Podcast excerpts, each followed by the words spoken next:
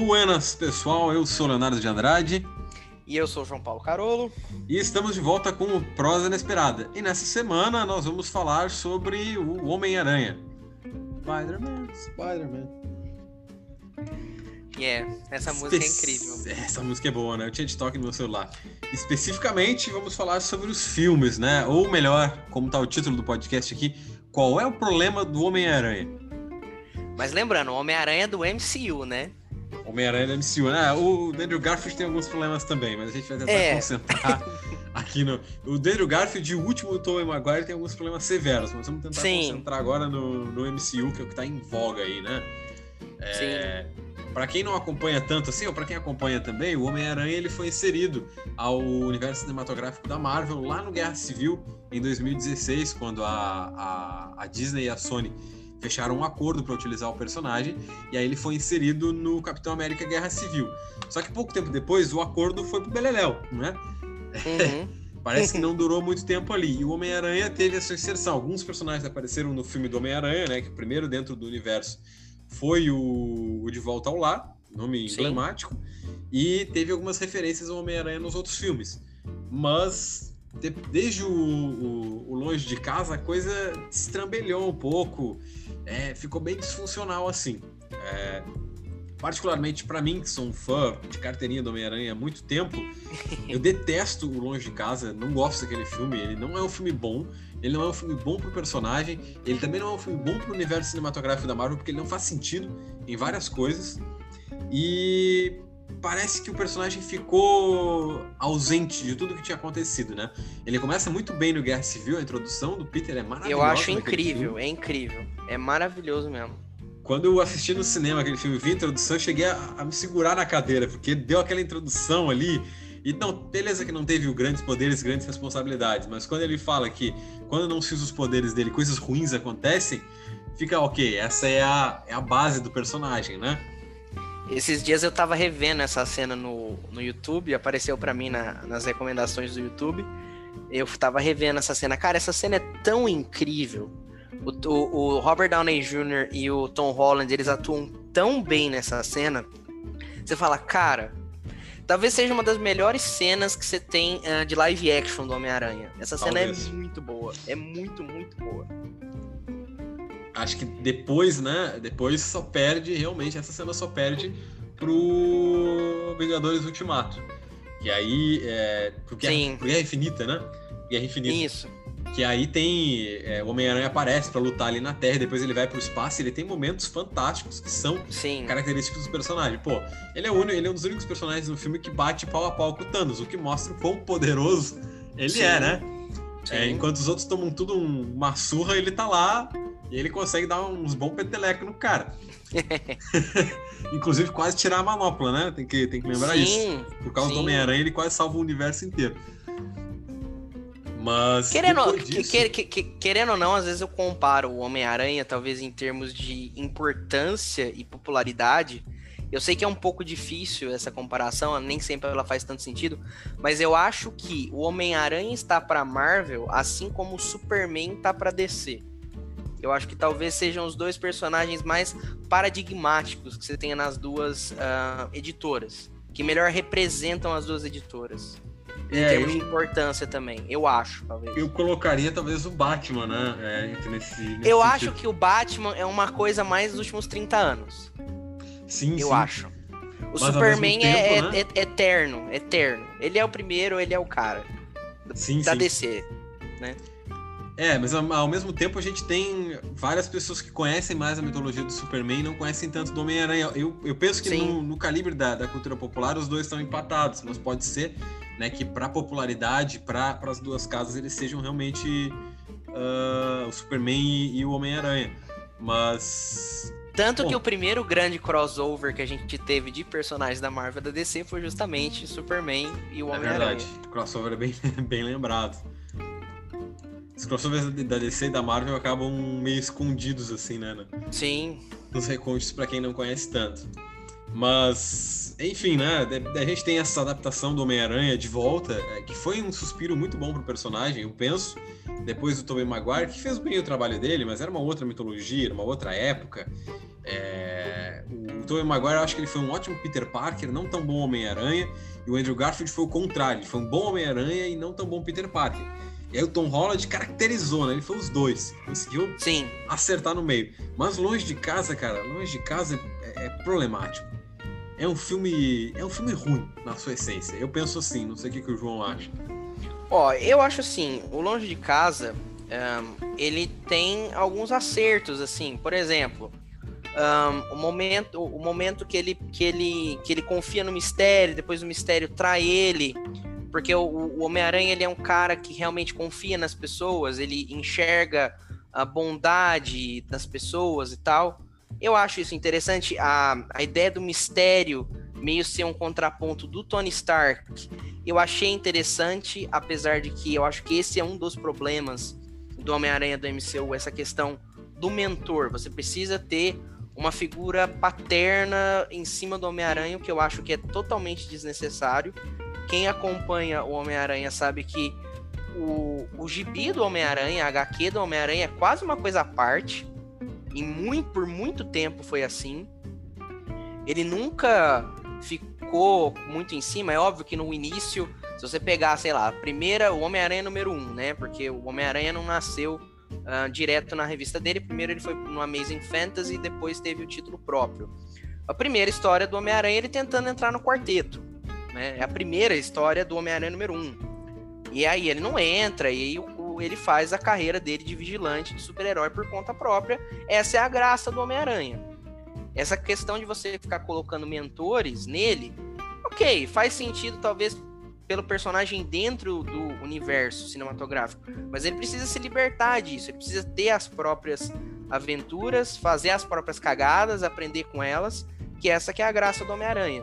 Inclusive eu, eu falo que, né, Léo? Inclusive eu falo que uma cena para mim que é muito um, assim icônica e mostra muito o que é o Homem-Aranha, o que o Homem-Aranha representa, é no primeiro filme do, da MCU, De Volta ao Lar. Que é aquela cena que eles estão um, no hotel, lá em Washington, e todo mundo vai pra piscina. Ele quer ir pra piscina para ficar junto com a Liz, com a, com a menina que ele gosta e tal, e ele não pode. Ele olha lá por cima da clarabóia, tá todo mundo se divertindo, tal, não sei o quê. Ah, como eu queria estar tá lá, mas ele não pode, ele tem outra coisa para fazer. Ele tem a responsabilidade dele que chama mais forte. Essa é a graça do Homem-Aranha para mim. É o que representa o Homem-Aranha. Esse negócio, eu tenho, eu tenho o caminho que eu quero fazer, mas eu tenho que a minha responsabilidade me chama a fazer. Essa é a graça do Homem-Aranha, é isso que para mim torna o Homem-Aranha um dos personagens mais legais da ficção em geral. Essa cena, para mim, é muito icônica. Essa cena, ela realmente é incrível, né, João? Porque. Sim. É, a, a, gente falou das cenas agora que eram boas no MCU, talvez ela, essa tivesse num, num top, top 1, assim.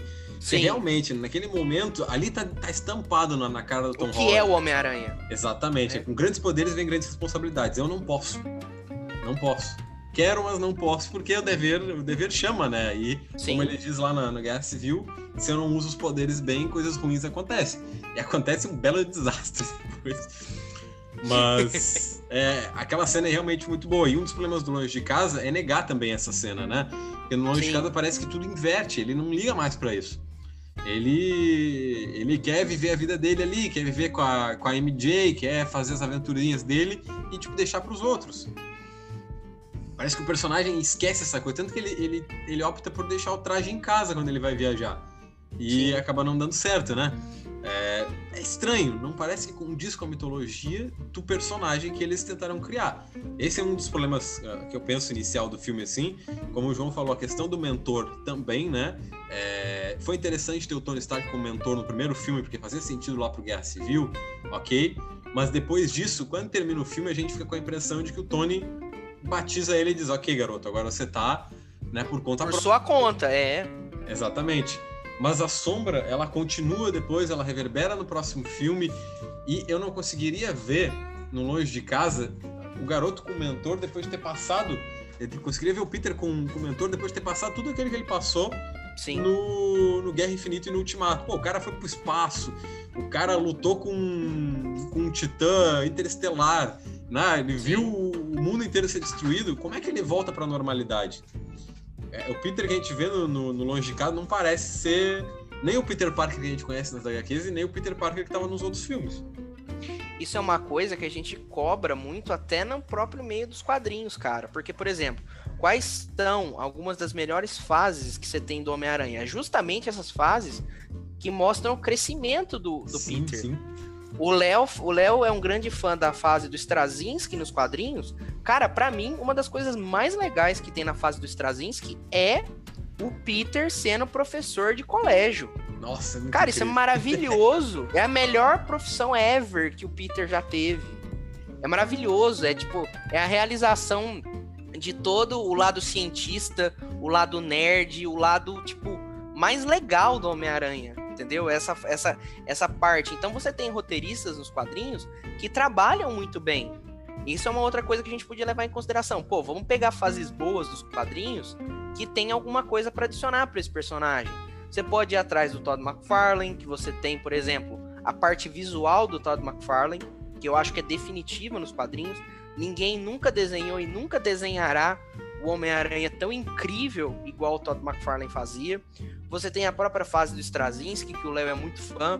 Você tem a época que o Demetrius escreveu, que é a última caçada de Craven. Você tem o próprio, as próprias frases, a fase do Stan Lee é legal. Depois você tem outras fases legais, sei lá.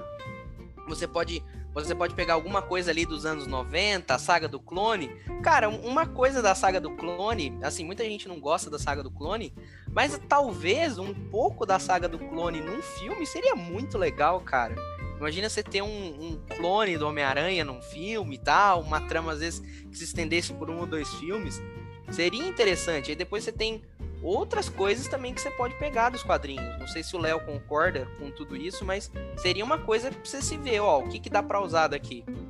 É, eu concordo totalmente, né? Principalmente que no cinema a gente teve a oportunidade pela primeira vez de ver é, ele fora do, dos seus filmes. Afinal, ele teve só um filme até. Só, teve dois filmes até agora. Dois filmes. Então ele teve cinco participações, é isso, né? Teve Guerra Civil, Sim. depois os dois filmes e dois Vingadores. O que eu ficava esperando, justamente nesse sentido que o João tá falando, é o crescimento do personagem. É, o cara, o cara tem que crescer, né? É, ele não Sim. pode ficar naquela, naquela questão de ensino médio ali para sempre. Eu entendo que eles começaram com isso, muito legal, né? Começar por onde as HQs começaram. Mas como o João mencionou, tem várias sagas incríveis em que ele tá mais adulto, em que a gente vê um Peter mais realizado, um Peter mais seguro de si, em vários aspectos, Sim. né? Quando ele entra para a faculdade também, lá na década de 90, a, quando o McFarlane pega e tal, a gente vê um Peter mais seguro de si, com uma vida desorganizada, né? Com os problemas amorosos que ele tem, mas tirou um pouco aquela questão da tia May sempre. É, Sim. Aquela coisa de ver na casa da tia May, aquela coisa adolescente.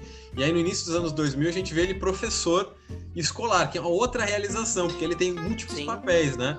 Ele tem o papel de mentor das crianças, porque ele trabalha numa escola de periferia.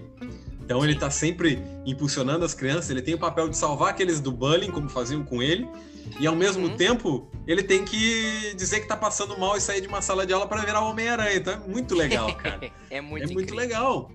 É... é uma construção do personagem muito incrível que parece que o cinema não consegue abordar isso. E as sagas seriam muito interessantes de ver é, no cinema, né? O, o, casamento dele com a MJ, o relacionamento Sim. dele com a MJ o desenvolvimento do personagem, né? Feliz Aniversário nas HQs é uma das sagas que eu mais gosto. Talvez a minha Cara, favorita, você tem, né? você tem, você tem Homem-Aranha Azul, que é uma das... Homem-Aranha Azul, poxa. Sei lá, que talvez para mim seja a melhor história do Homem-Aranha. Eu não, eu não sei, às vezes, ranquear isso, mas sei lá, tá nas três primeiras. É muito É bom. maravilhoso, cara. Tudo bem que para você ter Homem-Aranha Azul, você precisa do relacionamento dele com a Gwen e com a Mary Jane mais bem estabelecido, mas cara, daria um filme incrível Homem-Aranha Azul. E é de novo um filme que você tá falando de relacionamento, você tá falando de responsabilidade, de luto, de perda, que é mais ou menos o que o Homem-Aranha representa, cara. E é maravilhoso essa história. Os leitores, é, quem não. Os leitores, os nossos ouvintes que ainda não. É, não, não é, leram Homem-Aranha Azul, cara, fica aí a recomendação. É maravilhoso. Uma das histórias mais incríveis do Homem-Aranha. Com certeza. É, tem uma, uma questão que o, o, João mencionou, assim, eu queria levantar, que é o, o foco do Homem-Aranha, na verdade, é, é, é, a superação né, e o luto. E parece que quando o Homem-Aranha é adaptado, eles sempre focam no aspecto juvenil. É claro que isso é muito apelativo para os grandes grupos, né? E foi o que tornou o Homem-Aranha famoso. O aspecto juvenil e ele conciliar a adolescência com o fato de ser super-herói. Mas esse não é o cerne do personagem, né? O cerne do personagem é a dor, é o luto, é essa conciliação que ele tem que fazer com abandonar a própria vida para salvar os outros. Para mim sempre foi isso. Né? Ele tem, na verdade, o altruísmo é o, o, a questão central do Peter Parker. A força, a força de vontade, né? A força de vontade, Pô, exatamente. Você tem a saga do Planejador Mestre, que é aquela, uma das, sei lá, uma das histórias mais paradigmáticas do Homem-Aranha, que o cara tá com uma tonelada de escombros. Eles tentaram adaptar no, no, no De Volta ao Lar, é num outro contexto, mas é aquela cena também, né? que é, é muito boa. E o cara, o cara sai de cima, joga fora toda todo o peso do mundo nas costas dele. É maravilhoso. É uma das cenas. De novo, é uma coisa que vem lá do Stan Lee e do Steve Ditko, né? Então você vê que as ideias do Lee e do Ditko ainda funcionam nos dias de hoje. Tanto que eu falo assim, por exemplo, se você pegar X-Men do começo e Homem-Aranha do começo, X-Men do começo é uma droga. É muito ruim, é péssimo. Homem-Aranha do começo funciona. Até hoje funciona. É incrível Homem-Aranha do começo. É muito bom. Até hoje, o que o Lee e o Ditko escreveram é muito bom. É muito, muito bom. Mas para funcionar, né? Eu penso assim, João, para funcionar, os roteiristas do cinema e as adaptações têm que parar com essa vibe que o John Watts adaptou, essa coisa do Ferris Bueller e essa é. coisa de adolescência. Tem que crescer o personagem, tem que permitir que ele se desenvolva na tela. Não adianta ficar reiniciando lá um zilhão de vezes que nunca vai chegar a lugar nenhum. É, o pessoal fala agora, ah, quando o Homem-Aranha voltar para Sony, pode ter o crossover com o Venom lá e simbiote. Esse Peter Parker que a gente conhece não tem capacidade nenhuma de lidar com o simbiote e lidar com o Venom na vida dele. Ele não tem. Ele mal lidou com o Mistério, que é um vilão B, né, do, do arsenal Sim. de vilões dele. Ele mal lidou com a Abutre, que também foi um vilão B, mas que ali foi bem adaptado. Imagina lidar com o Venom. Imagina lidar com o Morbius. Ele não tem como. Ele não tem como. O Doutor, vilões... o do, do, Doutor Octopus, né? Exatamente. Também, o Duende Verde, lá, que é um vilão é, bem complicado. Eu ia falar também. isso. Eu ia falar isso. Não tem como. Esse Peter Parker que a gente conhece, se tivesse sido feita uma sequência ali, né? Do Guerra Infinita e do Ultimato, com aquele Peter Parker que enfrentou o Thanos, e não essa volta no longe de casa de um Peter Parker mais adolescente assim, poderia ser. Mas a experiência parece que não foi guardada, como se ele tivesse voltado da joia e esquecido tudo que aconteceu. Eu, eu, eu acho que o ideal para Homem-Aranha, se eles querem contemplar essa questão da, do público adolescente, é você ter uma coisa meio Harry Potter, né? Você vai crescendo com o personagem. A Exatamente. cada filme, você nota um amadurecimento do personagem até chegar no herói ideal e que a gente tanto quer que ele chegue. Você começa com ele adolescente, você vai passando, cada filme ele aprende, mas aí você precisaria de, assim, uma sequência longa, né? Você precisaria, estar lá, talvez de 10 filmes para chegar nisso, mais as participações, né? O que eu, o que eu penso que funcionaria atualmente, né? É claro que agora com a desavença entre a Disney e a Sony de novo, talvez não desse, mas se eles tivessem mantido é, os acordos e o contrato, uma série do Homem-Aranha no Disney Plus talvez funcionasse. Porque é um, é um canal em tese família, né? Daria para desenvolver o personagem muito melhor. Eu penso que o Homem-Aranha ele é um personagem que precisa de tempo, ele não é como a gente vê histórias do Capitão América, histórias do Homem de Ferro, histórias do Thor. Ele é um personagem que necessita de muito desenvolvimento porque ele tem muito tempo de história.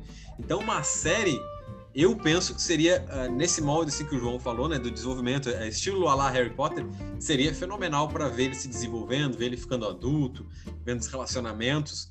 Seria uma coisa que daria para funcionar como fizeram com o Flash agora, né? Como teve a série do Flash. Claro, muito mais curta, muito mais Sim. densa, mas ah, eu penso que funcionaria. E sem os maiores, não sei se deve fazer isso, mas sem o maior vilão do Homem-Aranha, que é os roteiristas. Pois é, eu acho que os, os roteiristas são é, os grandes culpados, né? Porque querendo ou não é quem escreve o negócio, né? Mas, é. ma, mas vamos ver, por exemplo, agora a gente tem os rumores do, do terceiro filme. Ah, que eles querem adaptar Aranha Verso. Cara, Aranha Verso, ah, porque vai vir o Andrew Garfield, vai vir o Tobey Maguire, vai não sei o quê. Cara, eu não sei se cabe essa ideia dentro do filme, do terceiro filme, porque o terceiro filme, o que, que você tem que ter? Você tem que ter uh, o Homem-Aranha lidando com a questão de que a, que a, identidade secreta dele foi exposta. né? O que, que ele vai fazer com isso? O que, que vai acontecer? Você precisa fechar esse arco, e eu não sei uh, a quantas que tá esse acordo da Sony com a Disney, eu, eu acredito que a, a, a Sony não tentaria uh, ficar com Homem-Aranha por conta própria, eu acho que eles ainda vão tentar manter esse acordo com a Marvel por um pouco mais tempo, mas você precisa você precisa dar um, um fechamento para esse arco desse, desse personagem, porque se a ideia deles era três filmes, você precisa fechar essa trama de três filmes e quem sabe plantar a semente para um quarto filme ou para uma próxima participação dele. Porque agora você tem a, a perda de alguns uh, heróis importantes do universo cinematográfico, Homem de Ferro, um, Capitão América, e você precisa de heróis como o Homem-Aranha, o Pantera, o Doutor Estranho, para liderar essa próxima fase dos filmes. E você precisa terminar essa sequência, essa, essa história inicial, e jogar as bases pro, pro que pode acontecer para frente. É, eu realmente não, não consigo ver assim o que, que eles podem fazer no futuro. É, o terceiro filme parece bastante incerto, né? Porque tem muita coisa saindo. A introdução do Tobey Maguire, do Andrew Garfield, de outras possibilidades de Homem-Aranha, e ao mesmo tempo a inserção do Doutor Estranho levanta a bandeira de um dia a mais, né? Sim. É, e é terrível é, essa história. É, que é uma saga complicada ali, no mínimo mas que funcionaria no cinema para a Sony conseguir se desvincular e seguir com o Tom Holland. O que já, já foi quase deixado claro com o vazamento de arquivo da Sony é que eles têm um contrato extenso com o Tom Holland e eles não vão substituir. O Homem-Aranha vai permanecer ele por um bom tempo. Né? É, a Sony também gosta muito do Tom Holland, tanto que eles estão tá, trabalhando no Uncharted com ele e vários outros filmes Sim. que estão em desenvolvimento. Então, ele vai permanecer com o personagem por um bom tempo, o que é ótimo, porque ele é muito bom no personagem. Sim. Ele foi a melhor adaptação até agora. Mas o que virá de história, olha, eu não sei, João. Eu acho que é, a ideia do terceiro filme já tem personagem demais, tem arco demais tem. envolvido, vai ser um, uma salada. Porque eles falam que esse terceiro filme do Homem-Aranha seria a segunda parte de uma história em três. Vou, vou explicar para os ouvintes. O que, que eles estão falando? Que vai ser assim: um, WandaVision, a primeira parte, depois vai, isso vai estourar no Homem-Aranha, no terceiro filme do Homem-Aranha, que ainda não tem um, um, nome, né, certo? E vai culminar com o Doutor Estranho no Multiverso de Loucura. Então seria um arco em três partes: a série e os dois filmes. É, faz, faz um pouco de sentido, eu acredito, porque se você quiser trazer essas homenagens dos Homem-Aranhas antigos, e talvez se a Sony quiser se desvincular um, do universo da Disney, o que eu acho que seria um tiro no pé, em certo aspecto, eu acho que para os dois lados, seria uh, o mais adequado. Agora vamos ver o que, que vai, o que, que vai acontecer. Eu, eu ainda, como fã, prefiro que o Homem-Aranha continue dentro do MCU. Eu não quero o Homem-Aranha isolado lá no universo da Sony. Eu concordo, concordo. Concordo, eu prefiro ele também nessa nessa fusão assim, mesmo que não saiam tantos filmes, mas que fique eu, eu, eu, né? Sim, eu preferiria que a Marvel abrisse o espaço pro Venom do do, do Tom do do carinha lá do Bane, esqueci o nome Tom dele, Hardy. do do Tom Hardy aparecer nos filmes do, do MCU do que o contrário, cara. Eu não quero o Tom Holland fora do do MCU. Eu acho uma perda incrível.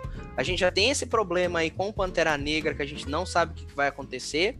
Parece que vão mesmo fazer o recast do, do personagem. É o que é o último rumor que tá circulando é esse. Você perder o Homem-Aranha e o Pantera Negra, cara, são perdas assim difíceis. Aí você vai chamar o Robert Downey Jr. de volta? Você vai chamar o Chris Evans de volta? Não dá, né, cara? Você não pode perder esses personagens realmente não dá para sustentar o, a próxima fase do universo, seja lá qual ela for, né? Mas, bom, são capítulos aí a, a, a se ver, né? a gente vai comentando conforme essas coisas forem acontecendo. É, e agora a gente já está no nosso tempo limite, então vamos ficando por aqui. Não esqueça de nos seguir lá no Instagram em arroba Leonardo de Andrade. E o meu arroba jpcarolo com K e dois L's. E é isso aí, ficamos por aqui até a próxima semana. Malu, um queijo e um beijo.